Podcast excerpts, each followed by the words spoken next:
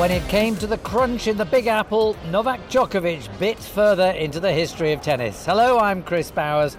Welcome to the ATP podcast that concludes the 2023 US Open at the end of what can only be described as an attritional final.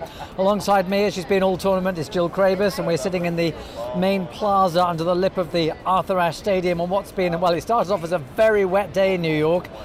We're digesting Novak Djokovic's 24th Grand Slam title, an achievement that takes him two majors past Rafael Nadal, four past Roger Federer, equals Margaret Court's all-time record of 24, and makes him the first player to win three Grand Slam singles titles in a calendar year four times. Jill, we've witnessed a truly historic accomplishment. I just, it's amazing when you start talking about all those numbers because you almost can't wrap your brain around it with what he's achieved as an individual, and it's just outstanding. And I just feel like every single time he steps on the court, he's breaking records, and I just, I just don't know how he finds something so deep within himself to consistently do it over and over again. It's just incredible. Yes, and he needed his fitness in the final. The stats from the final read that Djokovic won 6 3, 7 6, 6 3 in 3 hours and 16 minutes. And as that score suggests, the second set was decisive.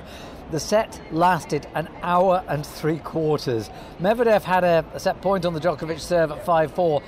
And after Djokovic had dominated the first set, first set in a bit really, Medvedev looked a stronger player as the second set wore on, and yet Djokovic hung in there. And I don't know, it almost felt like a steal to me when he won it on the 7 5 tiebreak. I would have really loved to see Medvedev win that second set just to push it to a third to see what was going to happen because you almost got the sense once Djokovic got the second set under his belt, it was going to be a tough feat for Medvedev to come back because it's one of the most difficult things to do in men's tennis is come back from two sets to love down. And yes, I do feel like Djokovic for moments seemed like he was struggling after a few very very long points, but you but I always feel like he is able to somehow turn it around and no doubt he was probably feeling it in those moments, but I always feel like he has second, third, fourth, fifth gear that he can go to. So for me, I wasn't worried about him seeing him struggle like that, um, but he somehow always manages to be able to, to find a way through. You say that. I mean, to me, this was one of his most all court victories. Yes. His serving and volleying was not only, um, there was an awful lot of it, I don't think he missed any volleys behind the serve. It was remarkable. The stats read 44 net approaches, 137, but actually most of the ones he lost were in the third set. I mean, after two sets, he'd certainly lost, I think, two points at the net. And it wasn't just that he was serving and volleying, it was quality volleying. That's what stood out to me. I agree with you, Chris. I feel like his volley looked a little sharper. It looked like he had more pace behind it. I always thought he was a pretty good volleyer because he's coming in beside something that's very strong. But I felt like his volley looked even better. I felt like he was going after it, and I even think that stat is maybe maybe higher because there were a lot of serve and volley attempts where the return didn't even come back into play. It was just that pressure that he kept applying, and I, obviously there was a very tactical strategy from Djokovic to incorporate that from the beginning of the match, and it worked. And even as he did it more and more, he, I felt like Djokovic got more confident the later stages of that match to be able to continue to do it. Another thing he did was use the slice an awful lot. And I, I did something different in this final. I went right up to the very top of the stadium, beyond Rose Ed, and I was looking down from an incredible height, and I picked up something that I've never picked up before, and that is that his slice was incredibly effective because Medvedev couldn't do anything with it. He either made an error or he just put a ball with nothing in it, sort of generally down the middle of the court. It was amazing just how little Medvedev could do with it. And I found myself thinking, well, why didn't Djokovic use it more? And in fact, in the second set tiebreak, he did. I think with that slice, it's always difficult because you have to generate your own acceleration and your own speed to the ball.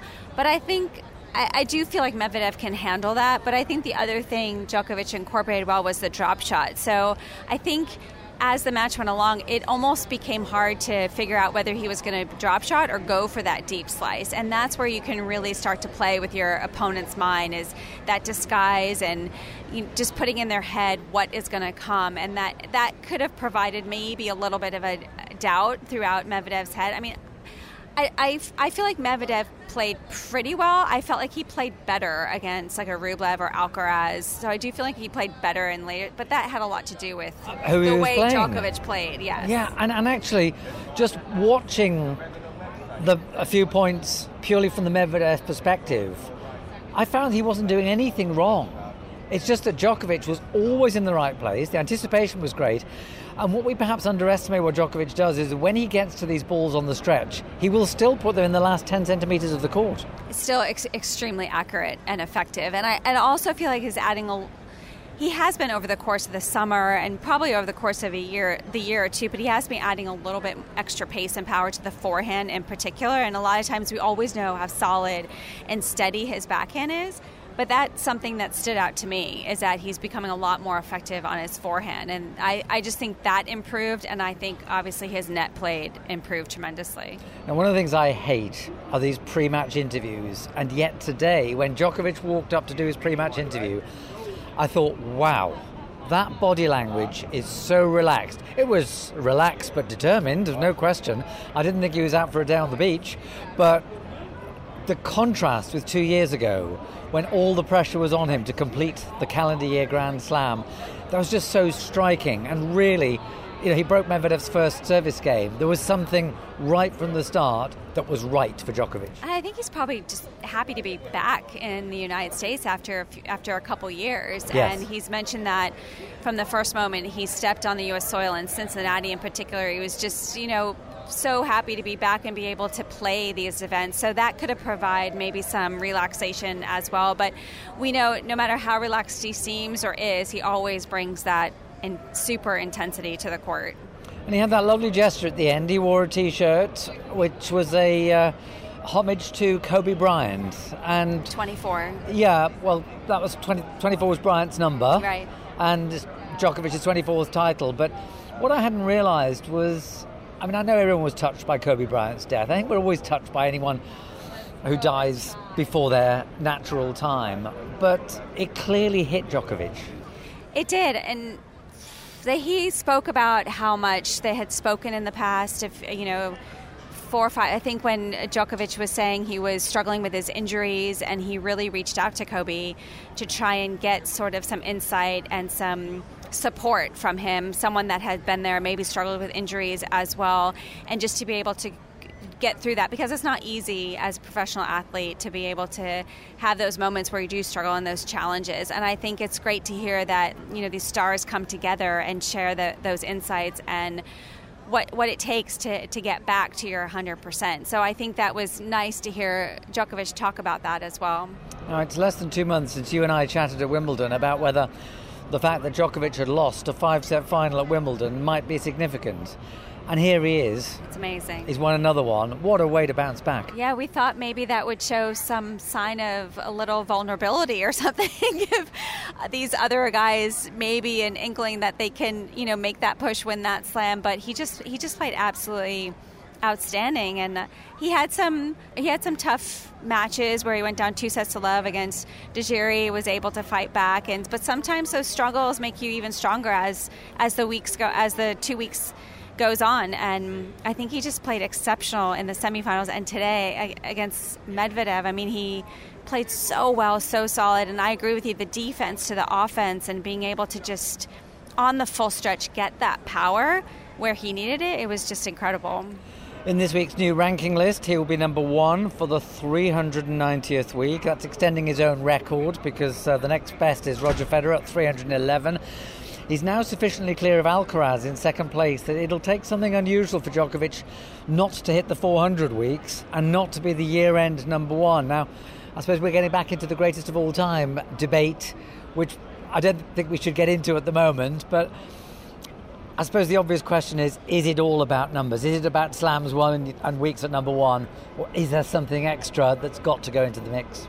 I think it's getting to the point of what number isn't he going to break? I mean, there's so many, and we almost feel like there, there's less to focus on when we can say what numbers he, he's waiting to beat. But eh, that that is in his mind. He's all about the history, the record numbers. I mean, that's what keeps him so motivated and he's voiced that himself. Uh, yes he loves winning these titles and but he wants to be considered the greatest in every single category. Well we mustn't forget that there are two people to make a final. So where does this leave medvedev I think he's had a very good tournament. I, no, I think he's had a great tournament. And I think, you know, he's. I, I, love that he said in on the court that he said, you know, if you guys weren't there, he feels like he would have. Or when you guys, when I say like a Djokovic, Nadal, Federer, like if they weren't there, he would have more Slam titles. Well, and, five Grand Slam finals. Right. He's played either Djokovic or Nadal in all of them. Yeah. Won one out of five. I mean, one out of five is good given the yes. opposition. And Djokovic said you'll have many more, and I'm that just shows you the caliber of tennis that he knows Medvedev can bring. And I, I agree with him. I think Medvedev's going to get at least a couple more, if not more than that. I mean, we've been celebrating this sort of new intergenerational rivalry between Alcaraz and uh, Djokovic. But if you look at the rankings, there's now a massive gap between third and fourth. Rune will stay fourth, but around 3,500 points behind Medvedev in third. Should we be actually thinking of a big three for the time being of Djokovic, Alcaraz, and Medvedev? I don't know if I would go there. I just think there's so many guys that can. I mean, I guess you could argue maybe, but I think there's so many guys that can do well, like a Rune, like a Ruud, Sinner, Rublev. I mean, I just feel like there's so many that can do so well that it's hard for me to sort of pick another three or four, if that makes sense. I don't know. I think just think that's difficult to choose that. Yeah, fair enough. It just it's a, a clear gap between third and fourth in the rankings, which I think will be the case for the rest of the year now. We'll discuss how other contenders for the Nitto ATP finals did later in the show, but. History was also made in the women's singles final with Coco Gauff winning her first major, and it's quite likely to be the first of many. She beat the new world number one Aryna Sabalenka 2 6 6 3 6 2 with a quite remarkable display of retrieving and really watchable final. I mean, as a neutral, I was really pleased for Coco.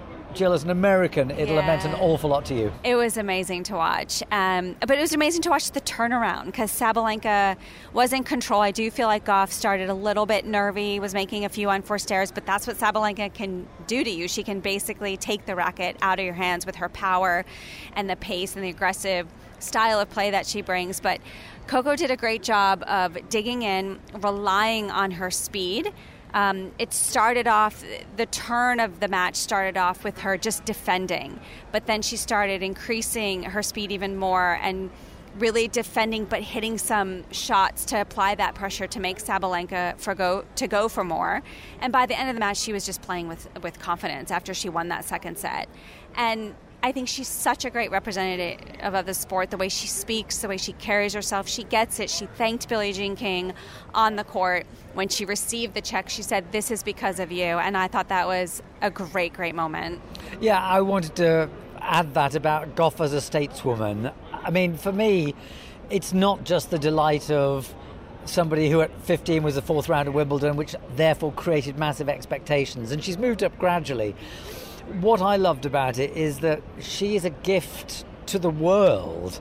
I mean, you only have to turn on a news bulletin to realise that there are plenty of problems, plenty of things to get depressed about.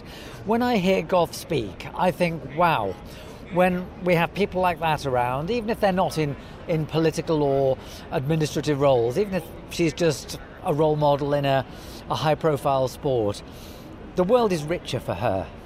Well, she touched on that, especially when someone asked her about dealing with pressure and expectations. And I thought her response was remarkable. She basically just said, you know, there, when I think about pressure, there are more people in the world that have way more pressure a family trying to feed their family someone trying to live paycheck to paycheck on a work day and she's like that's real pressure and so she said having that perspective which I thought was a phenomenal response.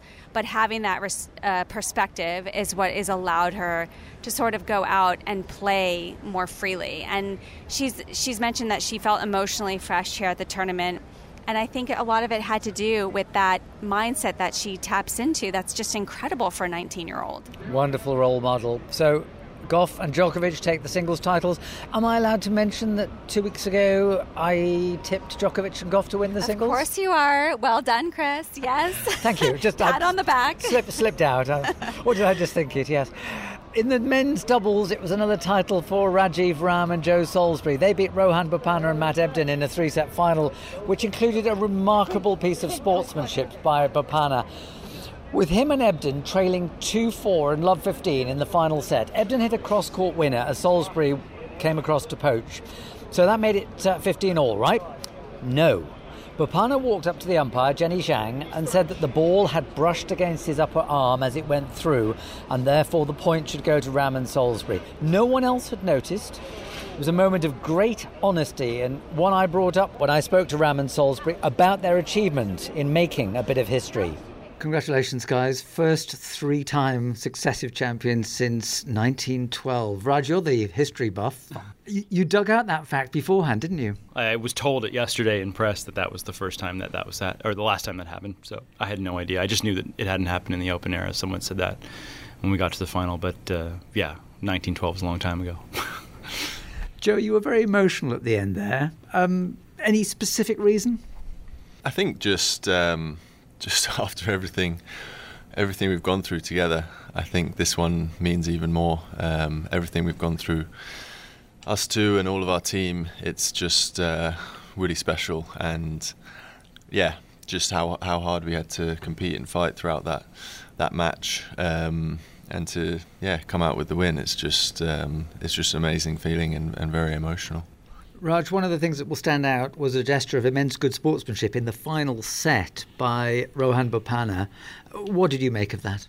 Um, probably the the best gesture of sportsmanship I've ever witnessed, for sure. Um, just yeah, a guy that was he could have taken he could have taken that point and nobody would have ever known. And it was a huge point. It was to give us love 30 in that game. And, um, you know, he didn't. He decided to, to do what he felt the right thing was, which was absolutely the right thing. And, um, yeah, I, I, can't say enough about how I, much I appreciate that. Jill, it oughtn't to be a big deal. We should take honesty for granted, but somehow it is. And I'm really pleased that Bopanna appears to have got the recognition for that really proper gesture.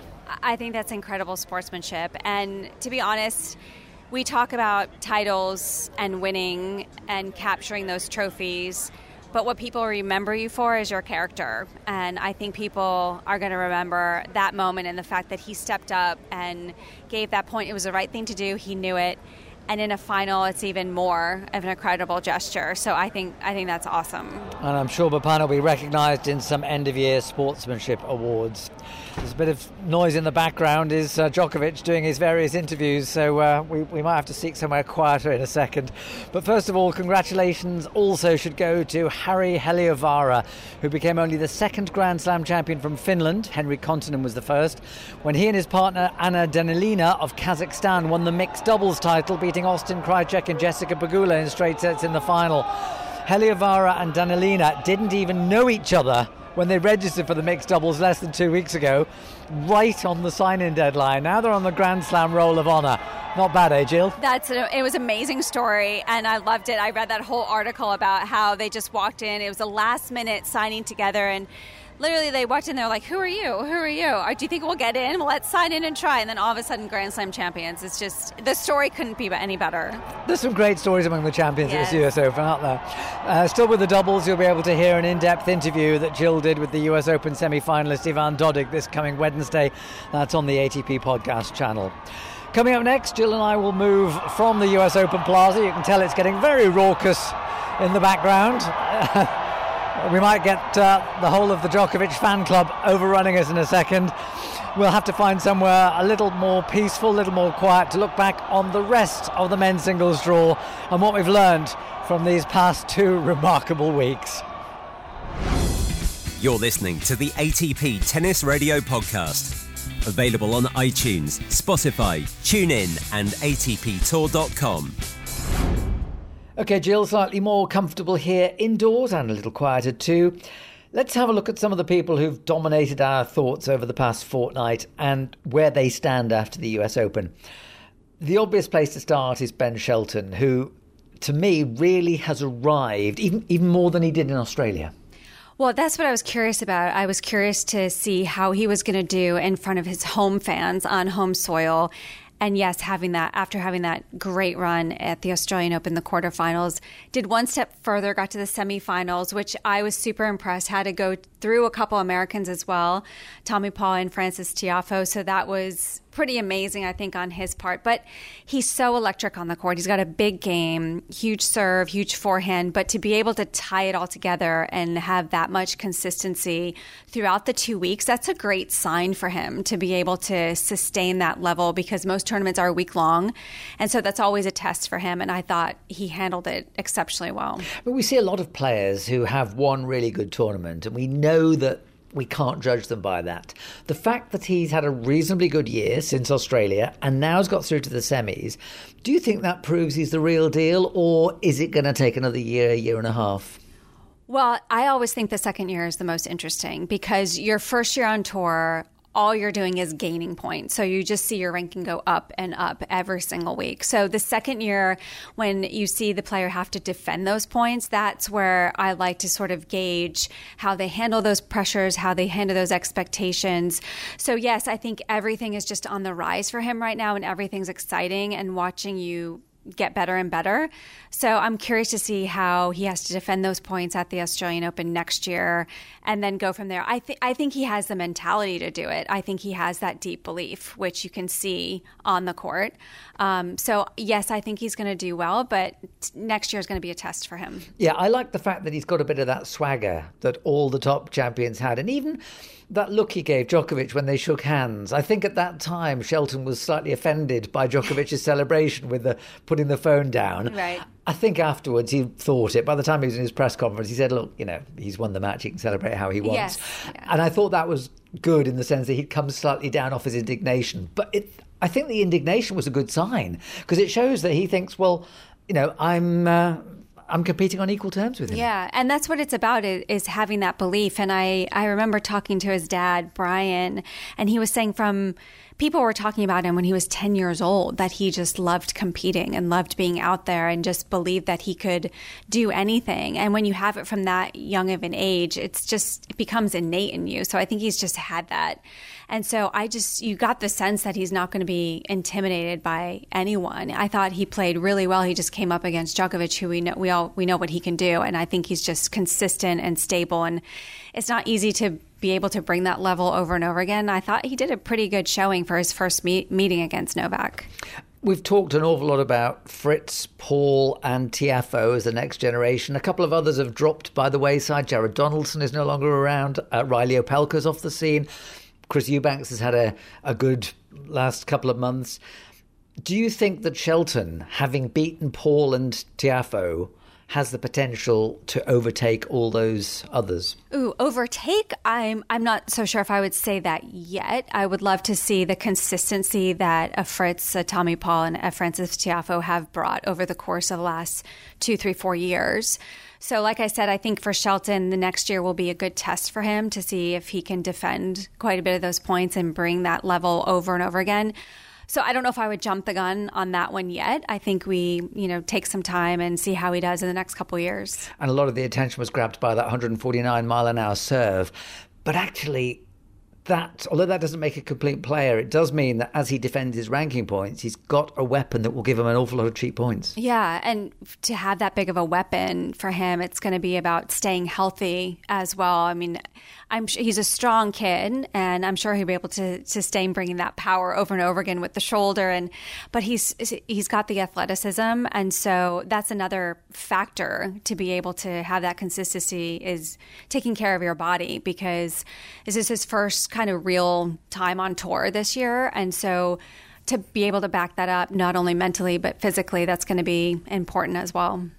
The other beaten semi finalist, Carlos Alcaraz. Now, I love his maturity, including his ability to say in his press conference after the Medvedev defeat that this match shows I'm not mature enough, or not as mature as I thought I was, not mature enough to get myself out of certain difficult situations. I mean, of course, he's won two majors already, so of course he's made it, but this guy's going to go further simply because that attitude is first class. I think with Alcaraz, I agree. And what impresses me, and he's he's not afraid to show his vulnerability, which I think is huge because that to me is why he's been able to get over some of the defeats or the losses that he has had and be able to back it up very quickly the next week or two weeks.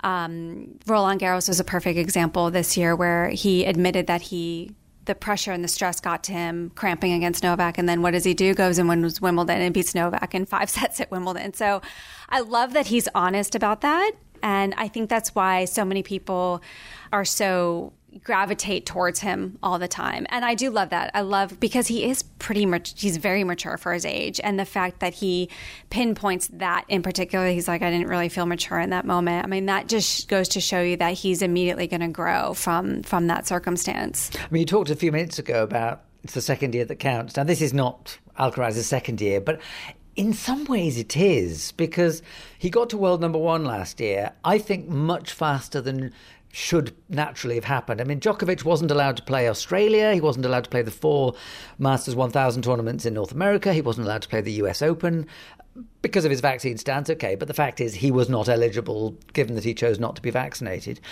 And therefore, he lost an awful lot of ranking points from the previous year. Even if he hadn't won all those tournaments, he'd have picked up enough to have stayed world number one. I'm pretty sure about that. So Alcaraz was thrown into that role, which isn't undefined role earlier than he was probably expecting. And I think he's done incredibly well. But maybe there are some slight lessons that most players have learned by the time they get to the top that he still got to learn because it happened so quickly. I see what you mean because I think to some extent there are instances where things were new for him. You mentioned one becoming world number one, and also first time he's defending a slam. He won. This was his first slam that he won last year, U.S. Open. So there were some firsts for him, but. I think he has an amazing perspective about always wanting to grow and learn from those things. So I think he's on the right track. So I, I agree. I see what you mean about that. But in his eyes, I almost feel like he always has that mentality of having a first for him because he views things that way. Like, this is a first for me growing. This is a first example for him of maybe tapping into the fact that he didn't think he was mature in this moment. And it was the first time we saw frustration from him as well on the tennis court, which yes. was, I think, surprising to many. And I think maybe it almost surprised him. And he stopped himself but I think it um, that almost surprised him, and I think maybe that was where his maturity comment came. Yeah, it was three all in the first set tiebreak in the uh, semi final, and he played four bad points where he seemed to go absent and just was never in the second set. I've never seen that from him. Yeah, I, I, that's what I mean. I think he was surprised too, and I have to say Medvedev is playing so good. I just think he's hitting his spots so well. He we always knew he moved well, but I think he's even quicker now. And we know this is his favorite surface, but I, I do feel like he's playing really well. And I think that got Alcaraz to the point where he was frustrated because normally a lot of those shots would be winners, but the exchanges were insane on that on that match. So let's get on to the quarterfinalists and start with Rublev, who was beaten by Medvedev. Now, when I watched that match, I thought, oh, poor old Andrey, he just can't handle. Uh, Daniil Medvedev. There's, there's something there psychologically, but perhaps I was underestimating just how well Medvedev has played over this past fortnight, and it was that punishingly hot day where the humidity was so high. Yeah, I felt, I actually, I know it was straight sets, but I felt like it was a lot closer match because Rublev was actually up a break in every single set. So he had opportunities, he had moments. But that, I watched that whole match, and that was a match where that thought clicked in my head where I was like, Medvedev just, even when he's on the full stretch, he's hitting lines and he's hitting corners of the court. And I think we always knew Medvedev was a great defender, but I feel like he's doing a better job of transitioning that amazing defense into offense and stepping more up into the court. Zverev, he got to the quarterfinals. He's still really on the comeback post ankle injury because he missed the whole of the second half of last year.